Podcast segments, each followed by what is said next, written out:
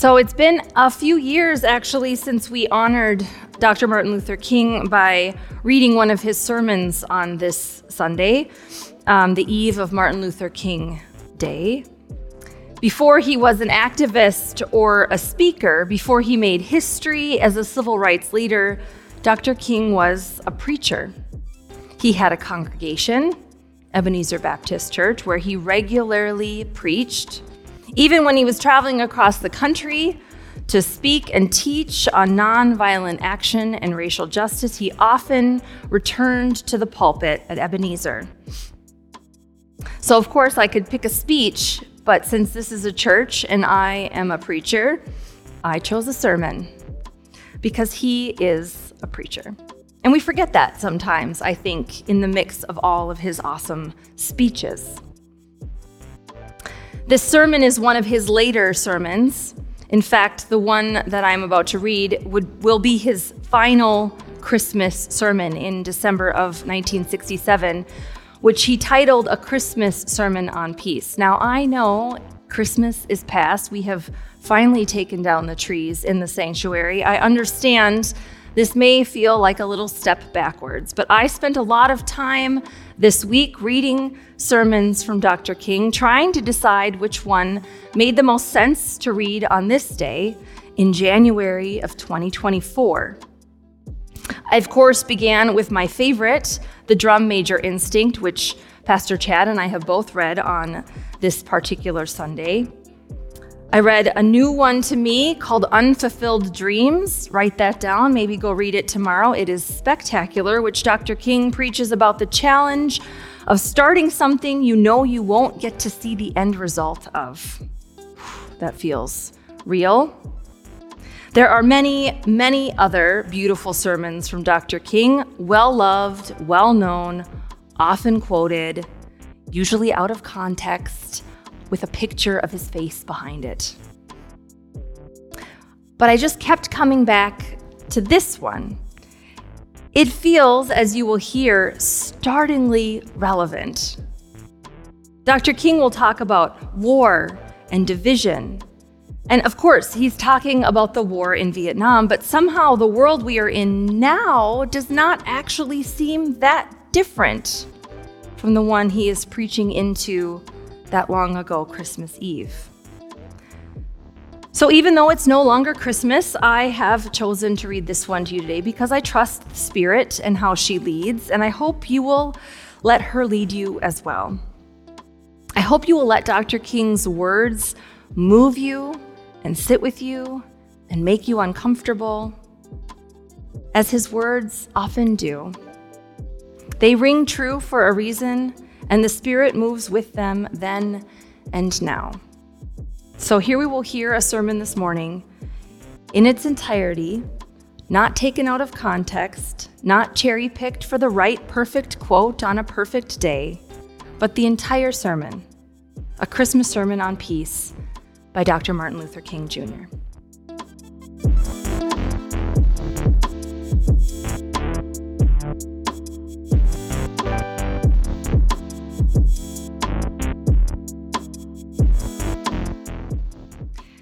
This Christmas season finds us a rather bewildered human race. We have neither peace within nor peace without.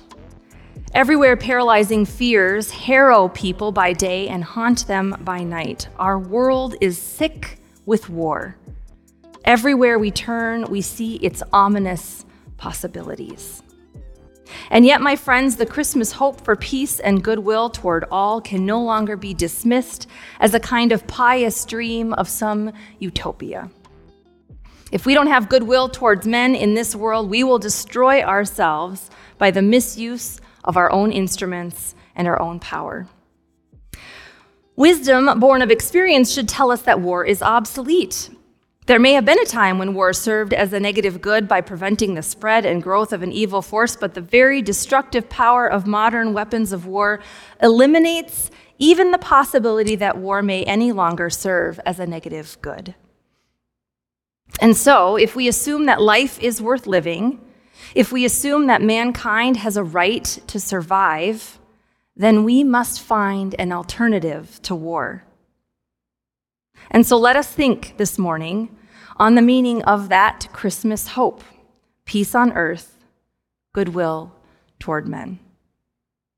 And as we explore these conditions, I would like to suggest that modern man really go all out to study the meaning of nonviolence, its philosophy, and its strategy. We have experimented with the meaning of nonviolence in our struggle for racial justice in the United States, but now the time has come for man to experiment with nonviolence in all areas of human conflict. And that means nonviolence on an international scale.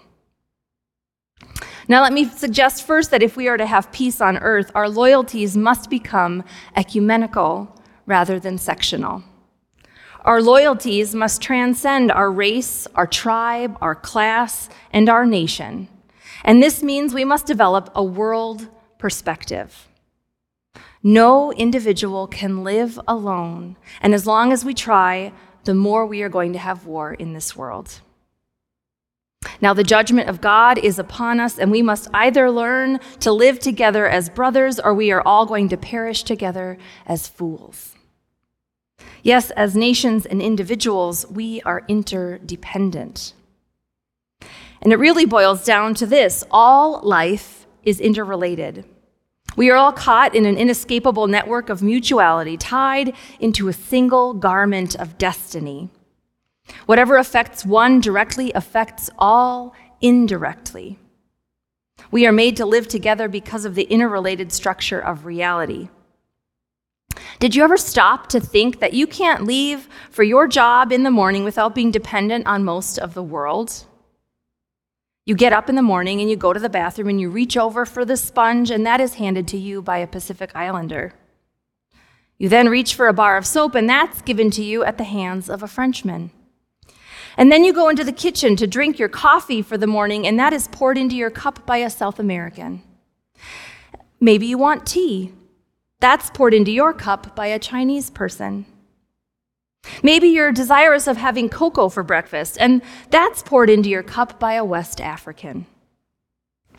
Then you reach over for your toast, and that is given to you at the hands of an English speaking farmer, not to mention the baker. And before you finish eating breakfast in the morning, you've depended on more than half the world. This is the way our universe is structured. This is its interrelated quality. We aren't going to have peace on earth until we recognize this basic fact of the interrelated structure of all reality. Now, let me say, secondly, that if we are to have peace in the world, men and nations must embrace the nonviolent affirmation that ends and means must cohere. One of the great philosophical debates of history has been over this whole question of ways, means, and ends. And there have always been those who argue that the end justifies the means, that the means aren't really that important. The important thing is to get to the end, you see. So if you're seeking to develop a just society, they say, the important thing is to get there. The means are really unimportant. Any means will do as long as they get you there. They may be violent, they may be untruthful, they may even be unjust means to a just end. There have been those who have argued this throughout history.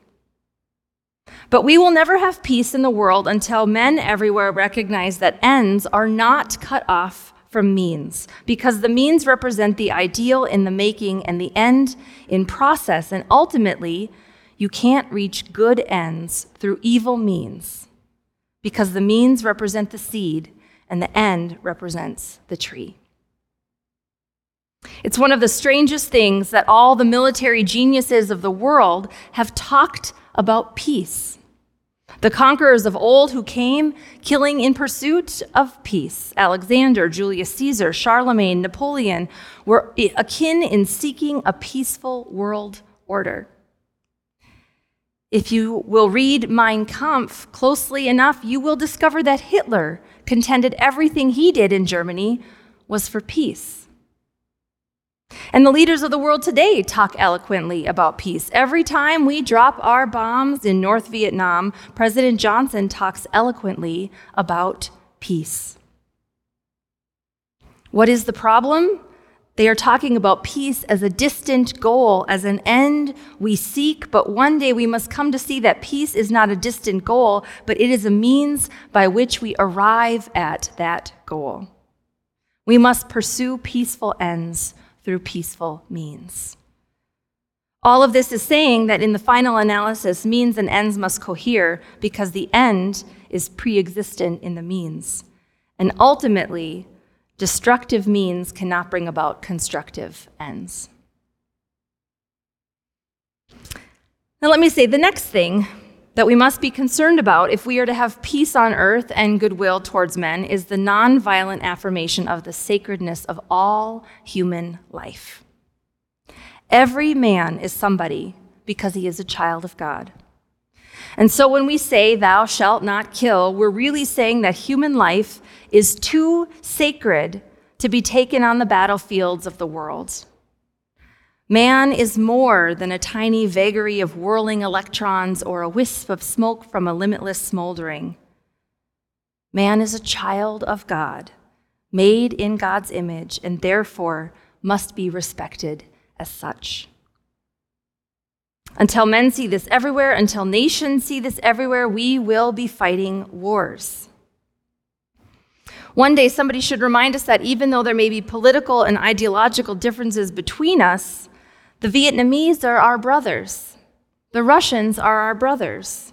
The Chinese are our brothers. And one day we've got to sit down together at the table of brotherhood. But in Christ there is neither Jew nor Gentile. In Christ there is neither male nor female. In Christ there is neither communist nor capitalist. In Christ somehow there is neither bound nor free. We are all one in Christ Jesus. And when we truly believe in the sacredness of human personality, we won't exploit people. We won't trample over people with the iron feet of oppression, and we won't kill anybody. There are three words for love in the Greek New Testament. One is the word eros. Eros is a sort of aesthetic, romantic love. Plato used to talk about it a great deal in his dialogues the yearning of the soul for the realm of divine love. And there is and always can be something beautiful about Eros, even in its expressions of romance. Some of the most beautiful love in all the world has been expressed this way. Then the Greek language talks about philos, which is another word for love. And philos is a kind of intimate love between personal friends. This is the kind of love you have for those people that you get along with well, those whom you, you like on this level. You love because you are loved. Then the Greek language has another word for love, and that is the word agape. Agape is more than romantic love, it is more than friendship. Agape is understanding, creative, redemptive goodwill toward all. Agape is an overflowing love which seeks nothing in return. Theologians would say it is the love of God operating in the human heart. When you rise to love on this level, you love all men not because you like them, not because their ways appeal to you, but you love them because God loves them. This is what Jesus said, meant when he said, Love your enemies. And I'm happy he didn't say, Like your enemies, because there are some people that I find it pretty difficult to like. Liking is an affectionate emotion, and I can't like anybody who would bomb my home.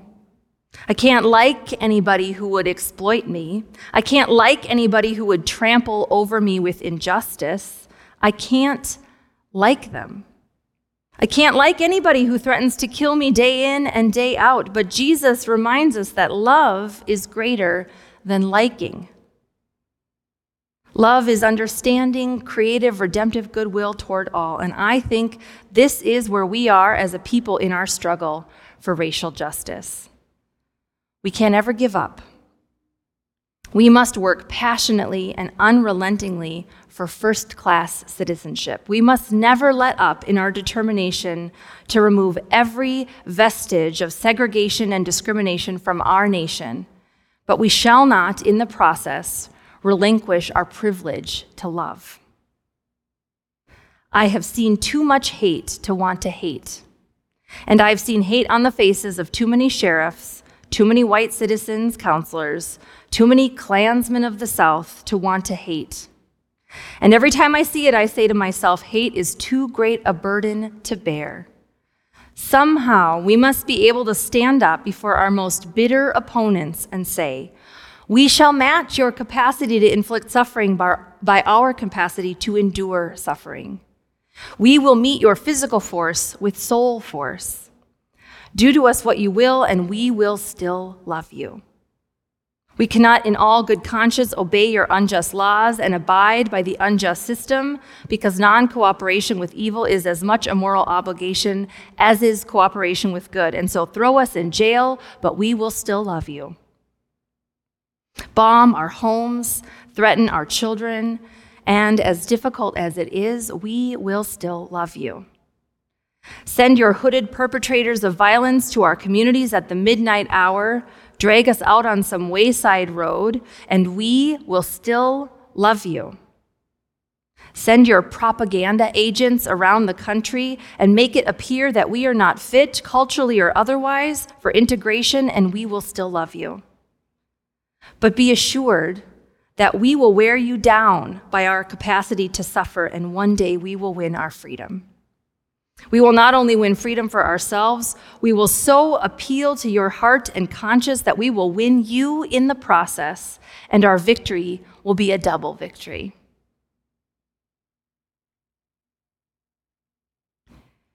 If there is to be peace on earth and goodwill toward men, we must finally believe in the ultimate morality of the universe and believe that all reality hinges on moral foundations. Something must remind us of this as we once again stand in the Christmas season and think of the Easter season simultaneously, for the two somehow go together. Christ came to show us the way Men loved darkness rather than the light, and they crucified him. And there on Good Friday on the cross, it was still dark. But then Easter came, and Easter is an eternal reminder of the fact that the truth crushed earth will rise again. Easter justifies Carlyle in saying, No lie can live forever. And so this is our faith. As we continue to hope for peace on earth and goodwill towards men, let us know that in the process, we have cosmic companionship. In 1963, on a sweltering August afternoon, we stood in Washington, D.C., and talked to the nation about many things. Toward the end of that afternoon, I tried to talk to the nation about a dream that I had, and I must confess to you today that not long after talking about that dream, I started seeing it turn into a nightmare. I remember the first time I saw that dream turn into a nightmare just a few weeks after I had talked about it. It was when four beautiful, unoffending, innocent Negro girls were murdered in a church in Birmingham, Alabama. I watched that dream turn into a nightmare as I moved through the ghettos of the nation and saw my black brothers and sisters perishing on a lonely island of poverty in the midst of a vast ocean of material prosperity, and saw the nation doing nothing to grapple with this problem of poverty. I saw that dream turn into a nightmare as I watched my black brothers and sisters in the midst of anger and understandable outrage, in the midst of their hurt in the midst of their disappointment, turn to misguided riots to try to solve that problem. I saw that dream turn into a nightmare as I watched the war in Vietnam escalating, and as I saw so called military advisors turn into fighting soldiers until today over 500,000 American boys are fighting on Asian soil. Yes, I am personally the victim of deferred dreams, of blasted hopes but in spite of that, I close today by saying I still have a dream because you cannot give up in life. If you lose hope, somehow you lose that vitality that keeps life moving. You lose that courage to be, that quality that helps you go on in spite of all. And so today, I still have a dream. I have a dream that one day men will rise up and come to see they are made to live together as brothers I have a dream this morning that one day every Negro in this country, every colored person in the world will be judged on the basis of the content of their character rather than the color of their skin. And every man will respect the dignity and worth of human personality. I still have a dream that one day the idle industries of Appalachia will be revitalized and the empty stomachs of Mississippi will be filled and brotherhood will be more than a few words at the end of a prayer, but rather the first order of business on every legislative agenda. I still have a dream today that one day justice will roll down like water and righteousness like a mighty stream. I still have a dream that in all of our state houses and city halls, men will be elected to go there who will do justly and love mercy and walk humbly with their God. I still have a dream today that one day war will come to an end, that men will beat their swords into plowshares and their spears into pruning hooks, that nations will no longer rise against nations, and neither will they study war anymore. I still have a dream today that one day the lion and the lamb will lie down together, and every man will sit under his own vine and fig tree, and none shall be afraid. I still have a dream today that one day every valley shall be exalted and every mountain and hill will be made low. The rough places will be made smooth and the crooked places straight, and the glory of the Lord will be revealed, and all flesh will see it together. I still have a dream that with this faith, we will be able to adjourn the councils of despair and bring new light into the dark chambers of pessimism. With this faith, we will be able to speed up the day when there will be peace on earth and goodwill towards all. It will be a glorious day. The morning stars will sing together, and the sons of God will shout for joy.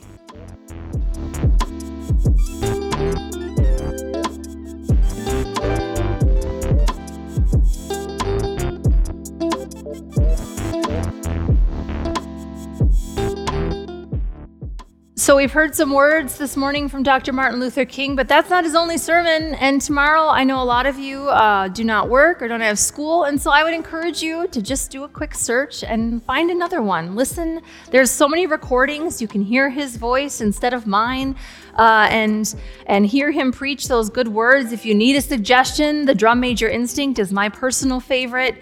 Um, but, but Unfulfilled Dreams kind of blew my mind a little this week. So, those are some suggestions, but you can always listen to his most well knowns. I have been to the mountaintop or I have a dream are also great ones to listen to. His words, the thing I always note is he never preached a sermon or a speech where he hadn't also received a death threat, basically. And the bravery and courage it takes to speak truth like that, even when, even when. And I just hope we take the littlest bit of bravery that the, the people in this room and listening online, we have a we have a lot of power and privilege in this world. And it is our role, our call, our ask as disciples to, to use that same voice that we have been given uh, to serve and to care and to love and to speak out against injustice and on behalf of people who need your voice in the world. So, do we take this good promise we've received today out into the world with us as we go in peace to love and serve the Lord?